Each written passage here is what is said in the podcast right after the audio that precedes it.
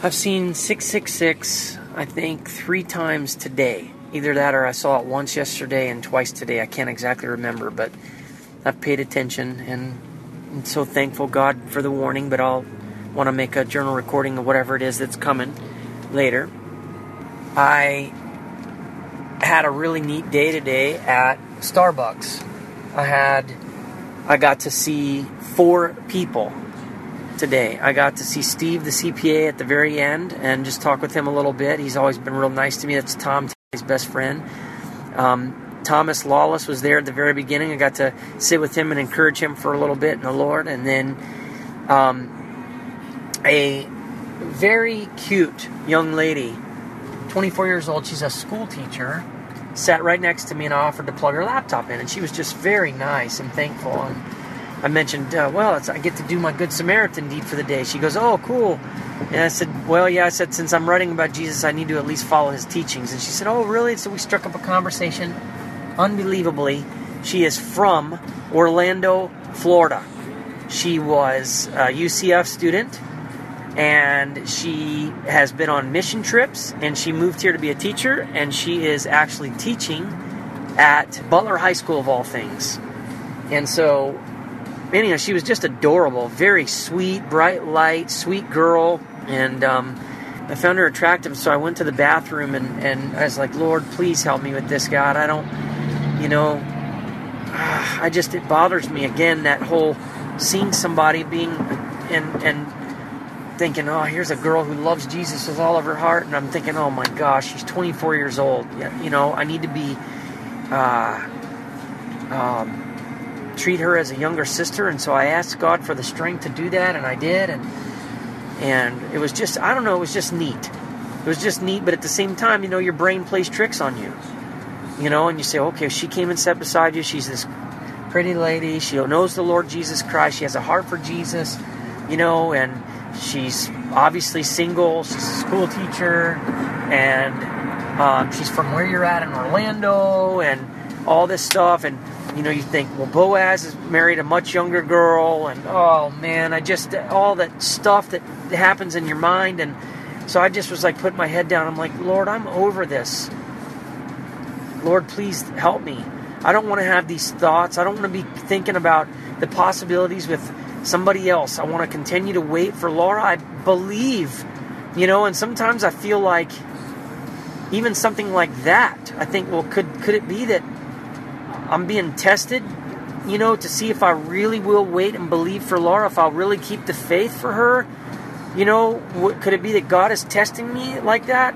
Because, you know, this girl was so blessed by our conversation, and I, I was blessed to encourage her and share some things with her. And, but, you know, just, oh, I don't know. I end up,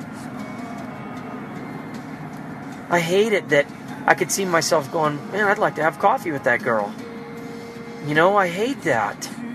And I realize it's just because I've been so lonely through celibate for three years and lonely. You know, I'm not lonely. I'm not feeling lonely, but you know, I'm at that point where I feel like God's been telling me, "We're almost there. We're almost there." And then you have those doubts of like, "Yeah, you're waiting for Laura, and she's never going to come." But I have to just keep believing. And while I was sitting there, shortly after our conversation, I looked down and it was 212 on my writing, the number of words. So, uh, this is a very humbling recording. I'm trying to be as transparent as I can about it. It's not one I would ever be, you know, excited about sharing with anybody, but that's this is the truth. This is the vulnerability that I face sometimes in these moments where I've waited for for Laura for so long. And incidentally, she looks like Laura she's got that same kind of brown hair, blue eyed look a little bit, and brunette, and some of the similar features, and you know, and it's so easy to say, you know, Laura's just a fantasy. She she doesn't care anything about you. She's not thinking about you. You're not on her radar. Nothing. You know, and so then you you say to yourself, is it possible that God could be sitting a younger woman who is, you know, is it possible? Because I mean, I look younger. People think I'm 28. You know, but anyhow, I just uh, that's bothersome. It really is.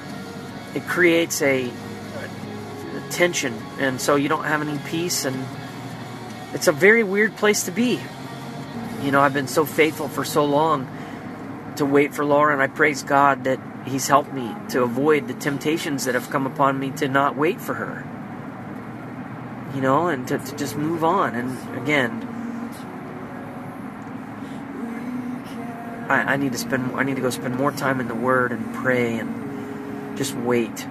Just wait upon God. Just continue to just that's how I'll fight it is I'll go home, I'll get in the Word and pray and ask God to strengthen me and to put my mind back at focus for His promise that He's given me. You know? And then I think to myself, you know, why would God allow a, an attractive woman like that who is obviously in love with Jesus sit right beside me? Of all the places, she came and sat right beside me. You know, and, and is it just so that I can encourage her? And then if it's for me to encourage, then why would I, when I look at her, she has this real penetrating look, very amazing eye contact, you know, and it's intimidating. And when I say intimidating, it's like it could almost be perceived as, you know, she maybe thinks I'm special in some way. And, you know, and so I say to myself, why would God, you know, allow something like that? Like, was it, what was the purpose for me to meet her today. She said when I walked away, she says, I am so glad I met you. She was just so sincere and just so sweet. I mean, she just seems like a precious, precious young lady. I don't know, it's just fascinating. Fascinating. I can tell my heart is anxious. I've been, I've been anxious for the last. I haven't been this way in a while, but my heart has been more anxious for Laura in the past couple of weeks, I've been feeling some more anxiousness because I feel like God is telling me we're getting close. And you know, and again, I could see. I don't know. Maybe it's maybe it's because the devil knows I wouldn't go for a sleazeball, sleazeball, or just some attractive woman who doesn't know Jesus, but an attractive woman who does know Jesus. You know, ah, just the whole thing. Just oh, I don't like it. I just don't like it. It's bothersome. The other thing that I wanted to add on here that I forgot about, I got so upset, is that I met a lady named Tina. Older lady came and sat next to me beside me, and um, she I could see her looking over her reading thing. She was reading something, and she was looking on my laptop to see what I was writing on. All of a sudden, I noticed she was in this kind of frantic search for something in her purse, and she got up, left, came back in. She looked at me intently, and I took my head plugs, and she says, "Have you seen any keys?" and I said, No, ma'am, I haven't. Well, I ended up getting up, trying to help her find the key. She went back out to the car, came back in, couldn't find it. And I said, Jesus, help us to find these keys. And I just talked to my mom this morning about how I pray about everything. So I went back over to ask the people again if they found any keys. They said no. While I was standing there, I was getting ready to walk away from the front counter and I looked down and I saw this little black thing in the water bucket. They have a basket with waters in them. And I saw it in there, and there's the keys. The lady was so, so thankful. And then when we were walking back, she said, Are you a pastor? And I said, No, ma'am, I'm not. It's funny how people think. What cracks me up is that people think I'm a pastor. So many people have asked me, Where do you pastor at? It's like if people think if you know the Bible, or if you have anything to do with writing the Bible or studying the Bible, people automatically assume that you're a pastor. That's funny but sad at the same time. But anyhow, um, she's temporarily here living with her husband while he's here for three months for work from Colorado.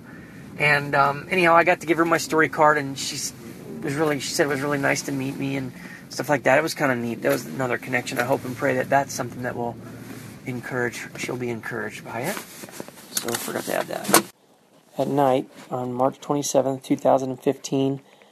I had a really difficult afternoon. I started feeling tired again, and I laid down, and just all the thinking.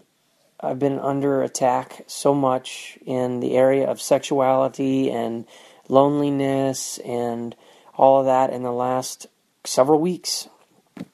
And uh, the enemy's been trying to tempt me, and, you know, there's been women kind of just showing up in my path and with Corrie the other day and then this lady today, the school teacher who looked a lot like Laura. I mean, I'm just like, oh my gosh, really? And, you know, it just gets your brain thinking, and, and you get these fiery arrows being shot at you, and it can wear you down. And I started feeling myself doubting, and I'm, I'm, I'm literally driving home having doubts about Laura. I'm like, how is this possible? And I just begged Jesus. I started saying, Jesus, I need your help. Lord, I'm under attack. Lord, I need your help.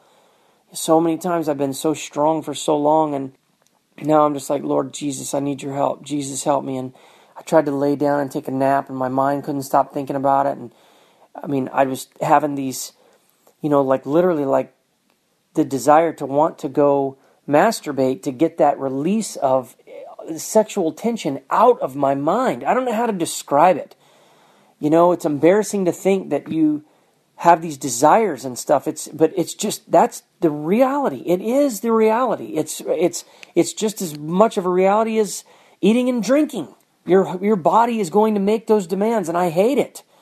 You know, and so I'm, I'm just like I'm not doing this. I'm not doing this. I prayed about it, and I'm like, Lord, is it okay for me to do this if I don't think about any woman? I'm like, God, I need some sanity. I need to be just able to move on.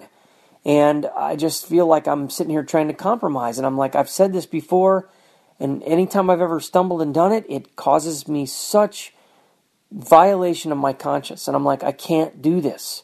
It's sin for me. So I jumped up and I'm like, that's it. I'm going to go to my parents' house, change my scenery, get in the hot tub, pray, all that. I did that. I fixed myself some dinner, took the dog out to pee, caught my breath, started feeling better. On my way uh, back at one point or something, I looked down at 616. Ephesians 6:16. Take up the shield of faith with which to extinguish all the flaming arrows of the evil one. God reminding me, you're under attack. Take up the shield of faith.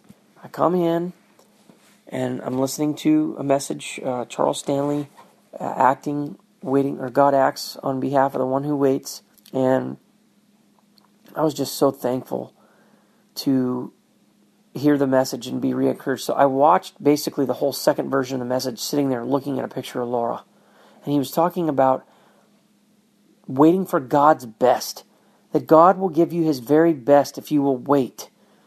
And how long you're willing to wait shows how much value you place on the item. And two years and seven months for me to have waited for Laura is a long time. And I have not had a hurtful moment like this, but it's starting to be painful again. I've been having such struggles with my sinuses, and I just know it. This is how the devil works. He's not an idiot. He comes in and attacks like a freaking flood when I'm tired and when I'm not feeling good and I've been having sinus issues and I'm not sleeping well at night. And I can see that for days he's been trying to chip away. I see it. So I know that Laura must be right around the corner because he's attacking me at every angle he can. He's attacking me with dreams at night. He's attacking me with now m- multiple women contacting me and my, my just just thoughts. It's just one. It's just thoughts. It's just flaming arrow. What about her? What about her? What about her? Trying to get you to doubt. I remember Stanley tells this principle in his book. He says, right before God, I'm going to read it. God, right before God wants to bless you, the enemy will assault you. In fact, I'm going to look it up and read it. Well, incredibly, there is a book marker on this exact page. It's page 183. And he says, Friend, you will spare yourself untold heartache if you realize the negative thoughts that dishearten you are the fiery darts of a spiritual attack, and that you can stop them with Scripture. God's Word is your principal weapon in enduring the dark moments of your life courageously and triumphantly. And here is the main point. Likewise, oh, praise God. And what scripture is he quoting? Ephesians 6 1 6. Oh, God, how I thank you. God, how I thank you, Lord.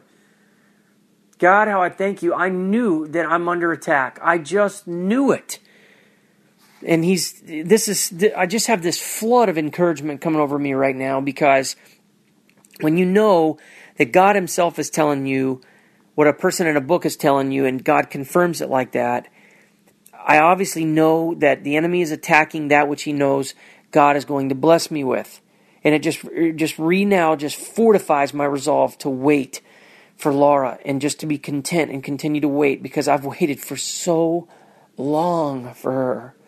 Gosh, it hurts right now in this moment when I think about how long and how far, how much I have fought. Man, I have fought harder for her than I have anything in my entire life. It's, you know, I mean, my kids is the only other thing, but my kids are in a situation where I can't do anything about it at all. Well, that's not true. It's not true. I guess for the kids and Laura, I have fought equally as well. And there was 616 on the recording just as I looked down and said fought. So God is t- totally confirming this. So here it says, likewise, remember that the enemy will attack you with great discouragement and despair before the Lord moves in a great way. Why? Because the adversary wants to steal God's glory and undermine your effectiveness for his kingdom. The evil one's goal is for you to be so discouraged that you question the Father's provision and character. Then, when the Lord answers your prayer, you will feel shame at questioning Him rather than experiencing the wonderful joy of faith made sight. Do not give in to the enemy's tactics. Oh, God, how I thank you, thank you, thank you. You know, it is truly unbelievable. I mean, uh, when I say it is truly unbelievable, it is the absolute, this is the biggest understatement I've said in any of the thousand plus recordings I've made. I've made more than a thousand, two thousand recordings. There's, it is absolutely unbelievable when I think about all that I have gone through to wait for Laura. When I think about all of the women, I mean, I think about all of the temptations that the women that I've met, or women that have pursued me, or women that have come across my path that maybe either wanted me to pursue, you know, oh my goodness, I can't even um, all of the waiting and the the fiery arrows and the darts and the thoughts and the you've just passed up another one. You've just passed up another one. You've just passed up another one. Laura's not going to have anything to do with you. The assault that I I mean in the in the supernatural it would be truly astonishing to see. And I just think about how hard I've had to fight for this. And I just read these words in here somewhere where the longer you have to wait, the greater the gift. And that one of the reasons why God makes you wait so long is so that you will really bring him great glory. That it will remind you of how much you had to fight for it, and you will have a you will you will you will bring him tremendous, tremendous glory. And I thought, man, what an awesome, awesome thought that is. I'm going to start rereading this book because I need the encouragement. It says, The greater the blessing, the longer God will have you tarry in order to fortify your resolve to glorify Him with it. And I'm going to tell you something. I have cried out so many times, Oh, but God, oh, but God, you know how much I want you to be glorified in this. I want people to see they can trust you and you know, this is more than just trusting God. There is so much character development. He was talking tonight about, he said, a person with strong, it takes strong courage and strong character to wait for God's blessings. And I think to myself, God must know I need more character development. And even today, as I survive today, I will be stronger tomorrow. I'll have another lesson that I've learned. And one of the things that I see is, you know, you you, you might think, how could the devil use a another Christian woman to create so much disturbance in my faith tonight? It's unbelievable the times I've seen women that look so much like Laura, where there's been this temptation to want to pursue a woman who looks like Laura. I mean, it's it's like your mind plays games on you. It's just crazy. It's just crazy. And you think to yourself, well, how would why would God allow that to happen? And you know, but the enemy can leverage a situation that God puts you in and fire off missiles at you, trying to get you to misinterpret the good thing God's wanting to do. So I think this woman was so encouraged tonight by some things I shared with her. She just said to me, I am so glad I met you. She said it like two times. And I'm not 100% sure how God may have used me to encourage her, but because the enemy knows I'm vulnerable, He's already weakened my defenses. He can now fire some arrows off. She's single. Yeah, she's young, but so was Ruth. Boaz was a lot older than Ruth. She's from Orlando, Florida. I mean, Mike, what are the chances of her being from Orlando, Florida? Mike, what are the chances of her going to UAH? What are the chances of her being from Inglewood, where one of your best friends was from, little old town nobody even knows of? What are the chances of her coming to Huntsville, Alabama?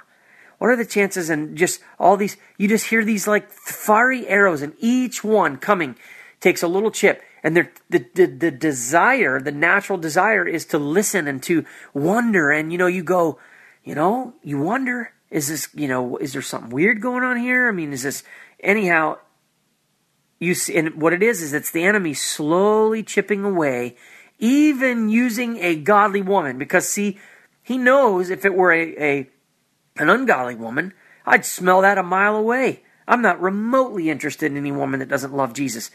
Here's a girl who loves Jesus, went on mission trips, has had a desire to go to Africa, went to Africa, and I thought, gosh, I've had a desire to go to Africa.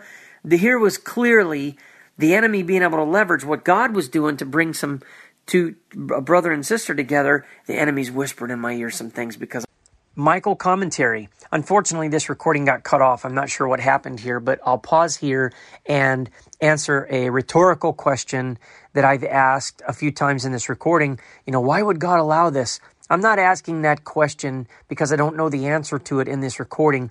I know the answer to it. I'm just posing that ever so asked rhetorical question God, why would you allow this to happen? And so here's the thing all of this temptation has a very, very good purpose. All of this suffering and anxiety in the face of my strong desire, which is where my suffering is coming from. Now, a Buddhist would say, Ah, Michael, you suffer because you desire. And they would try to talk me into killing off my desire, which would effectively alleviate me of my suffering. But is that what God wants for me? No, it is not. God wants me to take that desire, which He very much values, he wants me to put it up on the altar of sacrifice to Him and yield it to His will in my life. Now, supposing I didn't have any desire, I would then have nothing to give to God, which is good for Buddhists because they don't believe in God, but I do. So I have this strong desire. Some people might look down on me. Man, Mike, come on, you don't you think you have a little problem here? Well, this is my problem. This is my desire and my Lord's been pleased to allow me to have it. It has some very good biblical reasons. As we get further into the story, you'll begin to see and understand more. But at this time, I'm answering the question why does God allow this?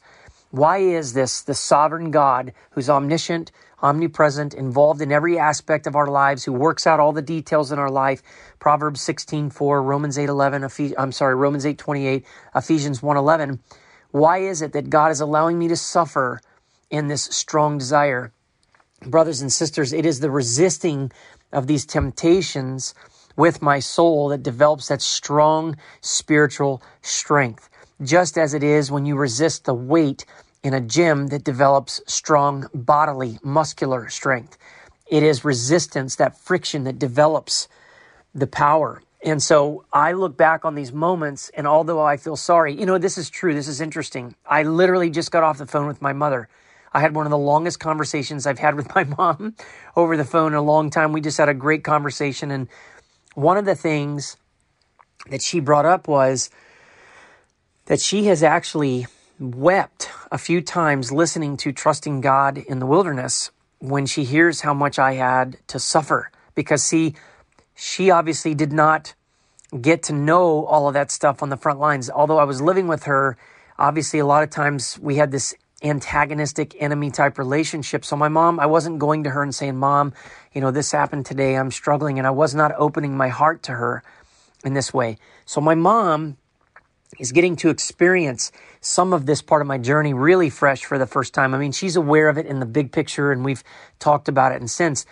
And she said that she started to cry because she saw how much I had to suffer. And she, she said, you know, even now I, I, I weep thinking about how much you know another person has had to go through but she was she's thankful for it and listen i can tell you now looking back on all this seeing all that weakness and all that pain and all that temptation i recognize how much fruit god was going to bring out of this i realized how much strength i said mom look at how god made me from being this man who used to be so intimidated by what other people thought of me. And I said, now I'm not afraid of any man, no matter what his position is. I'll say things to him. And I use this one recent example where I had to speak to a very prominent person, very kind of high up, a successful business, well known big ministry person. And I had to look him right in the eyes and say, Your heart is not right with God.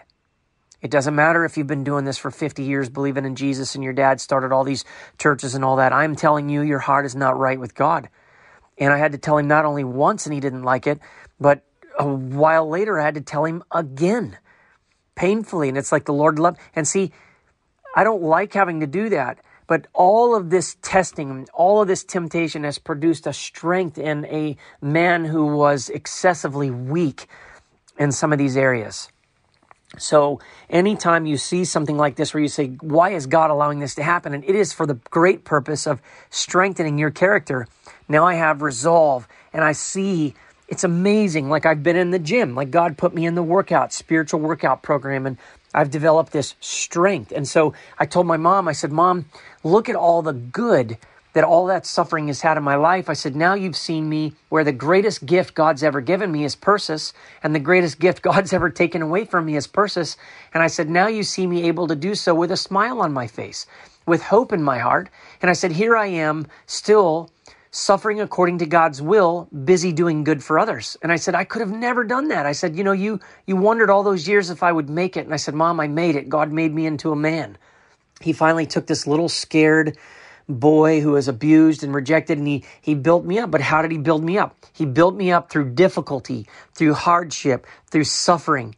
And I am so thankful, brothers and sisters, when I think it sounds to you like, wow, this guy really must have some kind of a real issue with women. Wow, this guy really must have a strong, you know, desire for sex. Wow, this guy really must have a big issue with having a hole in his heart. No, this was a strong desire God had placed in me that's good. If it wasn't, God would have never met it.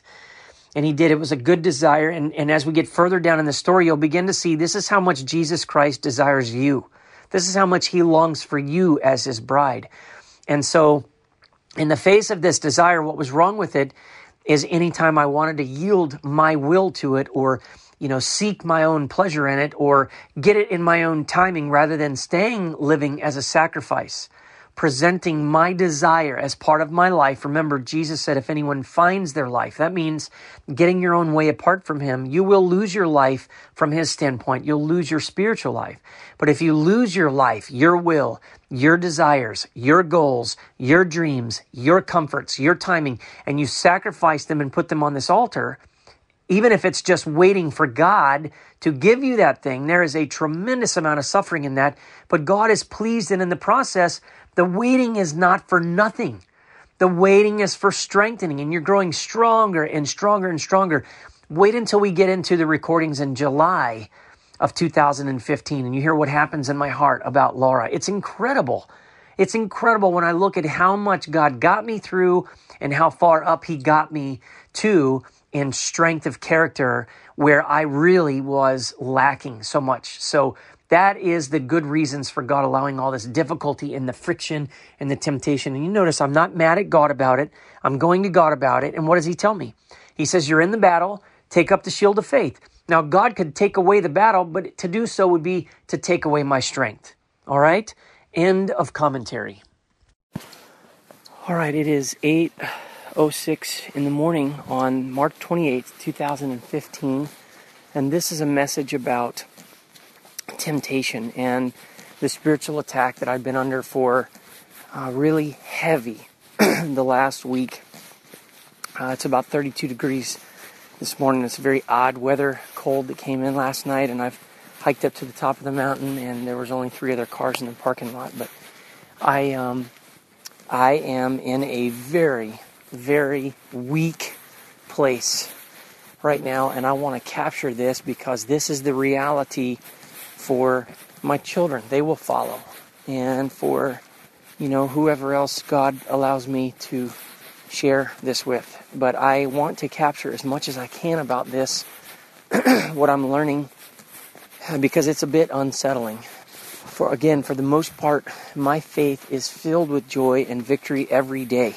And I've even many times said, "Oh yeah, you know the demons they don't mess with me so much anymore. I, I just so focus on God. They leave me alone." And and, uh, you know, they've they've they've come again. They've come again. The the situation is that God for weeks, weeks has been telling me you're about to enter the promised land. He's been showing me scriptures, providentially guiding me to all these scriptures that make mention of I'm about to enter and possess the good land. This court situation last week with child support on Monday, which could have been an impossible thing for me to get through, God showed me it was like my Jordan. And I needed to um, trust Him, and I would walk through on dry land. The night before, or two nights before, I started being attacked in my dreams um, sexually. And I could tell now I'm getting weaker, and I'm starting to think about wanting to be with my wife. I'm starting to think about the desire to have sex again. I'm starting to, and it's just starting to heat up in me. That part of me that can be very distracting to God starts heating up, and it's being fed. I didn't start the feeding; the the devil did, I believe, in my in my sleep. So, you know, slowly this builds, and then I finally get over that. But then there's a part of me that goes, "Oh gosh, I you know, I hope I get to meet that lady again." And you know, you start having these thoughts they come into you and you go, No, you don't want to do that. You're waiting for Laura. What are you thinking? No. So that happens.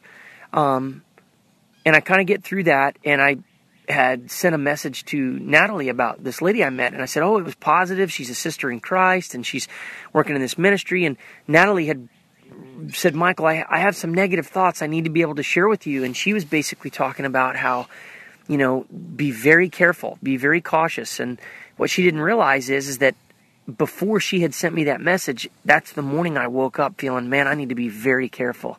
I need to be very careful because I think the enemy may try to reel me in. I said, this is looking like the Laura situation again, where I, I have this belief in my mind that I can keep everything platonic because I don't have that desire to, to, to do something wrong. And so I feel like it's okay for me to try to help like a woman like this and counsel her. I mean, that's what my whole life is about is just counseling people that are hurting or that are in error and they need help to to walk more in the truth and to walk with Christ. So I have such a desire and I think that's a gullible, not a gullible, but it's a vulnerability in me. That's what happened with So I started remembering what happened with I thought, you know what? I almost pray that this lady does not contact me, Corrie, that she's going to see my story, but that she doesn't contact me. And I'm just going to make it a rule that I'll never meet with her outside of Starbucks. Never like, hey, we're having a party, we're having to get together. No, not doing that. I just, I have to make the boundary. I don't care how weird it looks. I don't care how old fashioned it seems. I don't care how religious it comes off. I have got to be careful. And I already recognize here I'm sitting before a woman who's talking to me about she grew up with legalism and now she rebels against that and she wants to get right up to the line and maybe step over it and she doesn't want to live this life of perfection. And I'm going, man, this is dangerous. This is dangerous. And, and I, I wasn't even conscious of it until later. I mean, I, am hearing her and I'm going, okay, man, I, I really could help this woman and she needs to know more about holiness, you know, and stuff like that. And she's gone from one extreme to the other. And, you know she's she's focused on the grace and all that and i think to myself how inappropriate would it be for me to try to counsel a woman who's younger than i am that's attractive like that that i already know she's walking on a slippery slope i need to not do that you know and then there's this part of me I think the part that I struggle with so much about this whole thing is that there's a part of me that feels like you shouldn't be having these problems, Michael. I think that that I have this weakness in this area where I feel like I should be farther along, that I should get to the place where I'm never ever tempted. And I sometimes believe that if I'm tempted, that means I'm not godly. And, and that's a lie that I have got to work out of my system because Jesus was tempted. And it says he was tempted in every way. And although it doesn't mention specifically sexually, we have to believe. And somebody once said, well, Jesus was never tempted sexually, so he can't identify with mine. And I thought, you know what? The Bible says he was tempted in every way. Just because it didn't color in that page for us doesn't mean that he wasn't. But I still have this belief because I, I live for the most part with such a mountaintop experience with God where His grace has filled me up to overflowing, and I'm not struggling these ways. That for me to ever come to the point where I say, I say, I'm believing and fighting for two years and seven months for this woman, and for me to ever have a tempted thought about another woman or another relationship makes me feel it's almost like the enemy is standing there going, See, you're not as far along as you thought. You're not as godly as you thought. You're not as holy as you thought. And instead of realizing, you know what, temptation is something that happens to all of us. If Jesus was tempted, we're going to be tempted. You know, Jesus made it very clear: a servant is not greater than his master. And so I need to I need to face up to that. I mean, there's a part of me that's like I would never want Laura to hear this recording because I would be afraid that she would judge me because I'm tempted. You know, and I think to myself, that's the part of me that needs to die. I need to just come to grips with look, I think that there's still some naivety in me about this, and I think this is an area that I'm weak in, that I, because I'm fighting so hard for holiness and fighting so hard for purity in heart, that, that, um, you know, I think that that can become a weakness. It's becoming a weakness. And so, having said all that, I'm making this recording for this very reason to fight this weakness. So, that happens with that lady Corrie, but then things calm down, everything's cool and it's fine and all that. And you know, you might imagine that a man who's gone, you know, three years without having any kind of sexual relations and, and has fought for purity even in masturbation and maybe only a handful of times has slipped into that, that there's a desire there that if it's awakened, it becomes a very intense, strong desire, and it, it's hard to fight against. And um, but God has given me this grace. God has given me this amazing grace where I'm not running around, you know, most days thinking about, oh my gosh, I can't wait to have sex with my wife. I can't wait to have sex with. No, I mean that's not been my reality. I've been able to be free to focus and do my work and to read the Word, and very rarely God helps me to keep it under control. So, what I think is happening, honestly, just I want to finish telling the story, but what I think is happening now is that I'm under an, a major assault. Like the enemy maybe has hit me before and then runs away when he sees I'm fleeing. I think I'm under a major assault because I believe that Laura is just around the corner. And I think that the enemy is hard as he can trying to chip away at my faith to wait for her and to bring shame and guilt so that I'll relax my faith on believing God for her. So, what happens is yesterday, I go to Starbucks. I see Corrie. She's I see her and I keep my head down. I see her coming in with her sister and I intentionally ignore, don't say anything. So I just keep my head down. I'm not going to ignore if she comes over, but I'm, I'm keeping up boundaries. Well, as she's leaving, she stops at the door, leans back until I see her, and she waves with a big old smile. I wave with a big old smile. I don't take my headphones out or anything. I just let her go about her business, which I was just like, thank you, God. That's great. I'm sick of this, you know, meeting an attractive, godly woman and, and starting to have these thoughts of, what about her? What if, what if, what if you're waiting for Laura for no reason? What if Laura's never going to happen? And these thoughts just come in like, I mean, honest to goodness, they're flaming arrows. And so I'm just really frustrated by that. And, you know, I had been praying multiple times. I've said, God, if Laura does not love you the way I think she does, and I've been praying that she does, and I need her to. God, I'm out. I don't want her. I've said that to the Lord. Lord, I do not want, I don't care how beautiful she is, how kind and sweet. Lord, if she's more into her business, Lord, if she's more into her kids, if she's more into just, you know, anything besides you, God, if she's not, if she's trusting in her finances and her business and in her relationships and all that more than you, and she doesn't have a heart that is willing to burn hot for you, God, please don't give her to me. Please don't give her to me. So I've said that before, and then you know you might you might imagine how long can a guy wait and still believe for the impossible? And what makes you continue on? And and you know, you other women show up and you say to yourself, "Are you just believing a fantasy here? Are you missing something better?" You know, you think, and then I go, Michael, she's 24 years old for crying out loud. You are 16, 17 years older than her. And then if and then the thought goes, but wait a second. Has not God just been showing me 366, which takes me to Boaz marries Ruth? Ruth, eh, what does Boaz say? Oh, you have been so kind to me. You have not run after the younger men, whether rich or poor.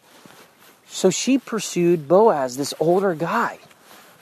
And, you know, so you, you start justifying, and I think to myself, okay, so this lady Sarah, she seems way ahead of 24 years old. Very seemingly mature, loves Jesus clearly, and it seems to be that she has got her head. And she she she said, "I chose Butler High School," and she said, "I I love. I've grown to love this school." And she says, "Because I have had to depend so much on Jesus Christ. I've had to depend upon God so much to do this." And I thought to myself, my, who, where are the people that say that? Where's a woman like that that says that they, they want to trust God like that? You know, and, and I hear Laura doesn't trust God like that. Laura's got her life is peachy. She's everything's fine. She has no needs of, of God. And I hear these thoughts, these flaming arrows, boom, just coming in. And so what ends up happening is I give thought to these things, and before I know it, I'm completely upset. I'm completely upset and going, God Almighty, have mercy. I do not like this battle. I don't like this reality. I don't like being tempted. Right now, I am having a very hard time. You know, it's like that thing that you desire more than anything. For some people, it may be a business, or it may be a trip, or it may be a child, or it may be health, it may be financial, or whatever it is. It may be a ministry. But the thing that God has given me the greatest desire for and spoken to me the most about is a godly wife of noble character. Uh, there are many men that, that agree this is the greatest of all of God's providential gifts. And so I'm I'm just waiting and waiting and waiting and it gets so hard. It's it would be so easy just to quit. I'm having those moments where you just want to say, "Oh God, just quit." And so now what will I do about this? That's the question. What am I going to do because I want to continue to remain in faith? I want to continue to believe God because if I shrink back, God will not be pleased. He will not be glorified and I will not enjoy his very best. He even says, Charles Stanley says, that God will make you wait. He will tarry the longest for his very best gifts so that you will remember. Praise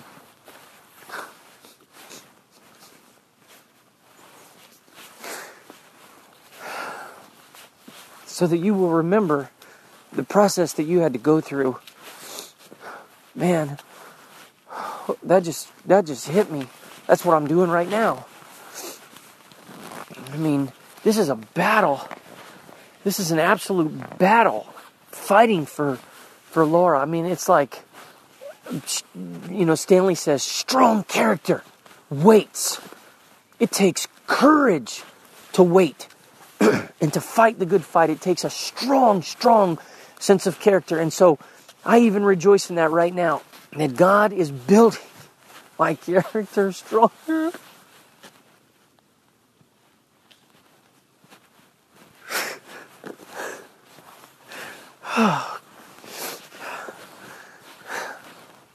I know I'm under such a.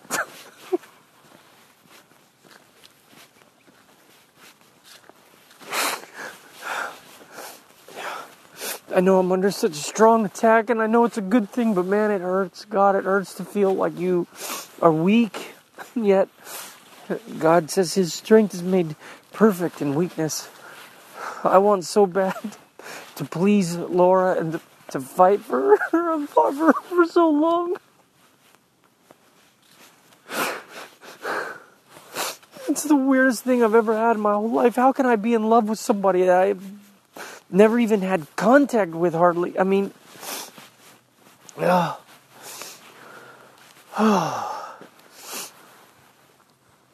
And yet I just feel such a love for her, and that's why I'm so upset because I hate it that I'm being tempted away from her and I'm having to fight. I'm having to fight. Oh. You know, some some person may not understand this because this isn't their battle to fight and they don't feel as strongly about this desire of their heart as I do. And so they may not understand, but man, this is so, so, so hard sometimes. I mean, again, the attack is hard, not every day. I could have never lived like this every day. I would have quit a long time ago. But, so what I'm going to do is I'm going to ask the Father to refresh my spirit. I'm going to pretty much end this recording here in just a few minutes. I'm going to ask the Father to refresh my spirit. I'm going to continue to pray, continue to believe. I'm going to continue to focus on His Word. I'm going to recite His Word and, and, and fight these lies with the Word of God. The desires of the righteous end only in good. He fulfills the desires of those who fear him. He hears their cry and saves them. Psalm 145 19. He has granted me the desires of my heart. He's not withheld the request of my lips. And he's telling me I'm going to enter in and possess the, the good land. And I think to myself, I need to think about how glorious this is going to be if I will continue to fight. What is it what is it that God maybe wants to do in my relationship with Laura? How is it that he's planning on using our marriage for his glory that I have no idea how big of a deal it is? I think about when I almost quit in the court. I almost couldn't give up and, and I wanted to quit and and and I, I didn't see justice coming and, and I, I was so tempted to to to to have an attorney and people were saying you're an idiot, you're stupid, you got to get this, you can't do this. And I think to, I just told a man last night. I was on the phone discipling a man for two and a half hours last night, and I told him, I said, Michael, if I would not have endured, if I would not have obeyed the Lord, I said, you and I would not be having this conversation right now, and there would be people that are dead. There would be at least that I'm aware of a half a dozen people that are dead. Not to mention the ones I'm not aware of that maybe never contacted me. And so I think about what would be the cost if I were to quit. If I just gave in and said, you know what, there's other fish in the sea. You know what, second best is good enough for me. What if I said that? Instead of waiting, God acts in behalf of the one who waits for him. And you will know that I am the Lord. Those who hopefully wait for me will not be put to shame. I'm going to have to reaffirm my faith and belief and continue to fight and believe that there's the purpose of this that I'm that I'm going through this is so that God can make my character stronger. He can make my character and my resolve to believe him and to fight. The battle does not make me an ungodly man. Succumbing to the battle makes me a worthless man. So the battle is, is something I got to get out of my mind that makes me ungodly. That's the battle is brought to me whether I want it or not.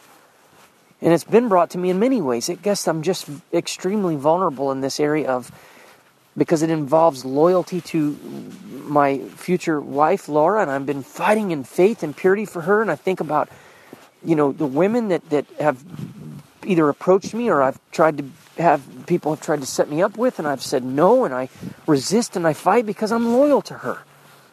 And so the idea that I'm having to fight for loyalty to her at this point, it, it bothers me. But nevertheless, I'm going to fight. I'm not going to just give up. I'm going to keep fighting for her and, and keep believing that it must be, it must be that, that, that it's soon that God is going to bless me with her and her children. And, and I will be able to tell her the story of how I fought for her and I labored in prayer for her and I resisted temptation. And what kind of a confidence would this not give to her that if I can resist the invisible version of her, in other words, if I can resist temptation and remain loyal to the version of her that she doesn't even realize exists in my mind, how much more will I be able to endure temptation, remain loyal to her, and love her selflessly, sacrificially when I roll over and she's the wife that's sleeping next to me every night. And she's there. And I can comfort her and she can comfort me. How much more if I've had to fight like this? And yes, I stumbled along the way, but God forgave me and so she will too. I didn't fall, but I stumbled. And God will help me. God will help me. And, and I have needed this so, so much. I've needed this strong character. I'm realizing even now this is the most important part of this whole thing is that I've always been a person my whole life. I was very good about pleasing other people. I was always aware of what other people were thinking because it started as a child. I needed to survive. I needed to interpret what the bullies were thinking so that I could survive and know how to respond or to manipulate the circumstances so that I could make it home safe that day. And so that grew into the sales career where you learn how to please people and tell them what they want to hear and emulate your prospects. And it's all about just making other people happy, sometimes even at the expense of your own values and certainly at the expense of you. And so God is allowing me to go through these difficult times. He's using the, the greatest desire of my heart. He's notice this never has anything to do with money. I could care less about money. Money is a means to an end to me now.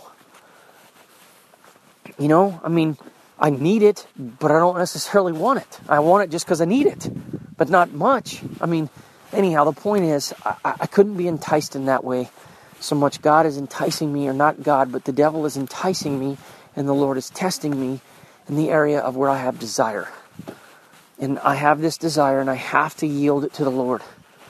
I have to yield it to the Father. I have to be willing to continue to just endure. And, and how I'll get through again is I'll ask the Lord, God, please, Father, by your grace, help me to get through today. And I'll expect that God will send me an email. I'll expect that God will help change the channel in my mind.